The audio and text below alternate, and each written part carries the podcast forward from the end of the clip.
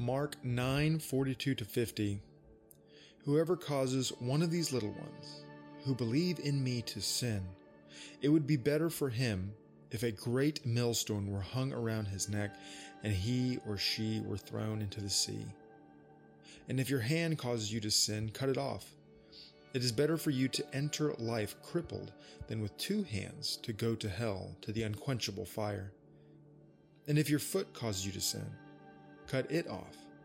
It is better for you to enter life lame than with two feet to be thrown into hell. And if your eye causes you to sin, tear it out. It is better for you to enter the kingdom of God with one eye than with two eyes to be thrown into hell where their worm does not die and the fire is not quenched. For everyone will be salted with fire. Salt is good, but if the salt has lost its saltiness, how will you make it salty again?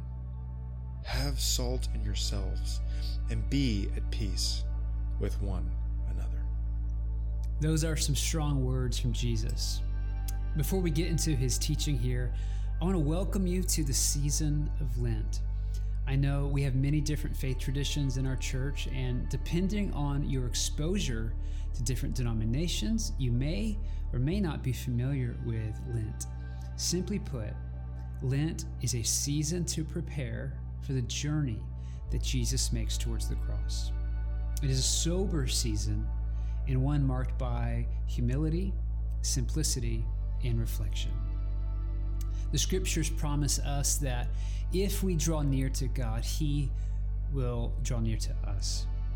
Lent is simply a time where we draw near to God. I encourage you to take an intentional step towards Jesus in this season. Uh, one thing people do is a spiritual exercise of taking something off while putting something spiritually on. This is why you hear about people giving up coffee or ice cream or certain foods for Lent. My, my favorite example of this exercise is from a friend who really liked to sleep. And instead of giving up a food or something that he would like really white knuckle, uh, he got up an hour early each day, putting off the snooze button and taking on the discipline of extended prayer and scripture reading. And I love that. You can get creative with that. Now, back to the teaching of Jesus here about cutting off your foot if it causes you to sin don't take him literally here. He's teaching metaphorically. Jesus' teaching shows us how serious our sin is, as well as its dangerous effect it has on others. Uh, one question to ask yourself is Do you take sin as serious as Jesus here? And Jesus basically says, Do whatever you have to do to get rid of sin. Now, we know that we can't fully do that. We can't fully get rid of sin. But at the end of the day, deliverance and freedom from sin is only something God can do for us, yet it requires our consent.